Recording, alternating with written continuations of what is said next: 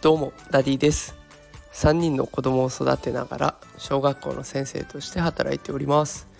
このラジオでは育児や教育を楽にできるそんなヒントを毎日お送りしております、えー、今日のテーマはですね悲報子供を叱り続けた父親の末路。というテーマでお送りしていきたいと思います。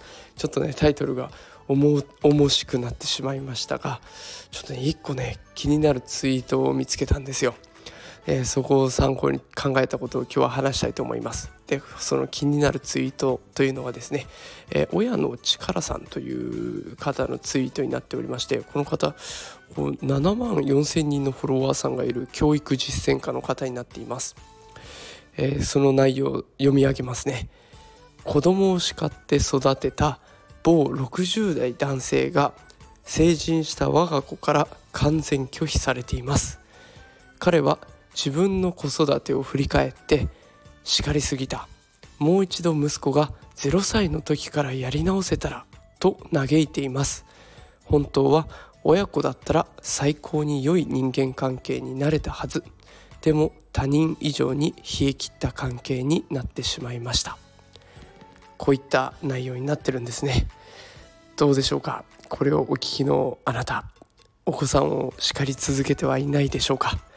特に今日は木曜日ですからね。ちょっと疲れも溜まって叱ってしまうことが多くあるんじゃないでしょうか？この叱るっていう行為は相手にネガティブな感情を持たせてしまいます。でそれが続いていけばね当然いい関係は築けなくなってしまいます。もちろん命に関わること人生に関わることっていうのは叱らないといけません。だけどね日々のちょっとした出来事は多めに見た方がいいんじゃないかなと思います。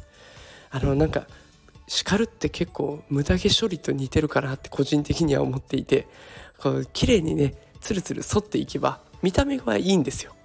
言うことも聞いてくれるし。だけどその皮膚って結構荒れちゃいますよね。ザラザラになったり傷ついちゃったりするんですよ。そこにフォローするためのお薬を塗ってあげる。塗り薬を塗ってあげる。化粧水を塗ってあげる。いろんなフォローをしてあげないとその肌っていうのは荒れちゃうんです。関係っていうのは荒れてきちゃうんですよ。だから是非ねあの叱ることっていうのは時には必要です。だけどその叱りっぱなしにしないでフォローしてあげるとか時には叱ることをいっそのことこらえてみるとか。そういったことで少し叱るっていうのを見つめ直すっていうことが必要なのかもしれません。